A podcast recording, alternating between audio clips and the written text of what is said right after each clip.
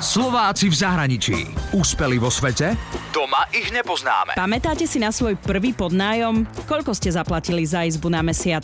Ja tak okolo 200 eur. V Londýne je to ale trojnásobne viac. Prenajať si len izbu v zóne druhej, kde som vtedy prenajímala, alebo v zóne tretej, ťa už vyšlo okolo 600 libier na mesiac, čo si vlastne môže dovoliť človek, ktorý zarobí okolo 1000 libier, 1200 na mesiac. Rozprávala som sa so Slovenkou Kseniou Dvorínovou, ktorá je realitnou maklérkou v Anglicku.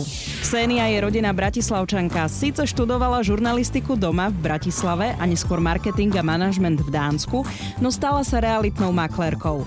Ksenia už 4 roky pracuje pre jednu z najväčších realitných kancelárií v Londýne. Je to realitka, ktorá spolupracuje aj so speváčkou Ellie Goulding či s Davidom Beckhamom tejto práci prišla úplne náhodou. Som natrafila na jedného agenta a nejak sme sa dali proste do reči a on mi hovorí, že proste, že už robí toto dlho, je v realitnej kancelárii už asi pár rokov a hovorí, že som taká celkom komunikatívna a hovorím, že ja strašne hľadám proste job, že potrebujem nejaké peniaze, že rýchlo, že hneď. A on hovorí, že, o, že ty si taká, že celkom by sa hodila že na tento job, tak ti dohodnem stredko s mojou šéfkou. Hovorím, OK. Nikdy to ale nerobila a v Londýne bola dokopy dva týždňa aj cestou. Vôbec nepoznala ulice. Na začiatku prenajímala jednotlivé izby a stávalo sa, že so záujemcami blúdila aj hodinu, lebo nevedela, kde je ten byt ale riešila aj ďalšie iné problémy. V tej prvej realitke ono to bolo tak, že tam to bolo ako one man show, že proste všetko som musela robiť. Ja takisto, keď sa stiažovali, tak zaoberala som sa vecami ako typu pleseň v byte,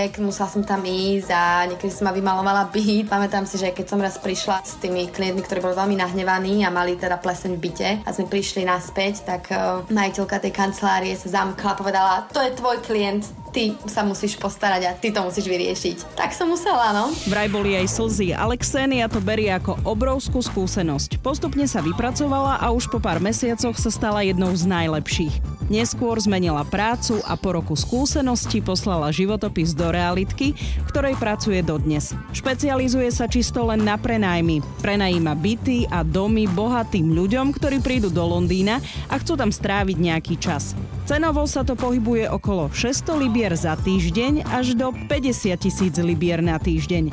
Väčšinou sú to ľudia z Blízkeho východu, Rusi, Aziati a takisto ľudia z Indie či z Ameriky. Mala som jedného saudského princa, ktorý prišiel do môjho ofisu a tak mi hovorí, že ja teda nechcem žiaden byt ani dom, ja chcem palác Hovorím, že Buckinghamský palác napríklad. Ja chcem palác. Hovorím, OK, tak e, koľko by ste teda chceli minúť? Neobmedzenie 30 tisíc na týždeň stačí? Chcel mať jacuzzi, bazén, party miestnosť, premietaciu miestnosť aj knižnicu.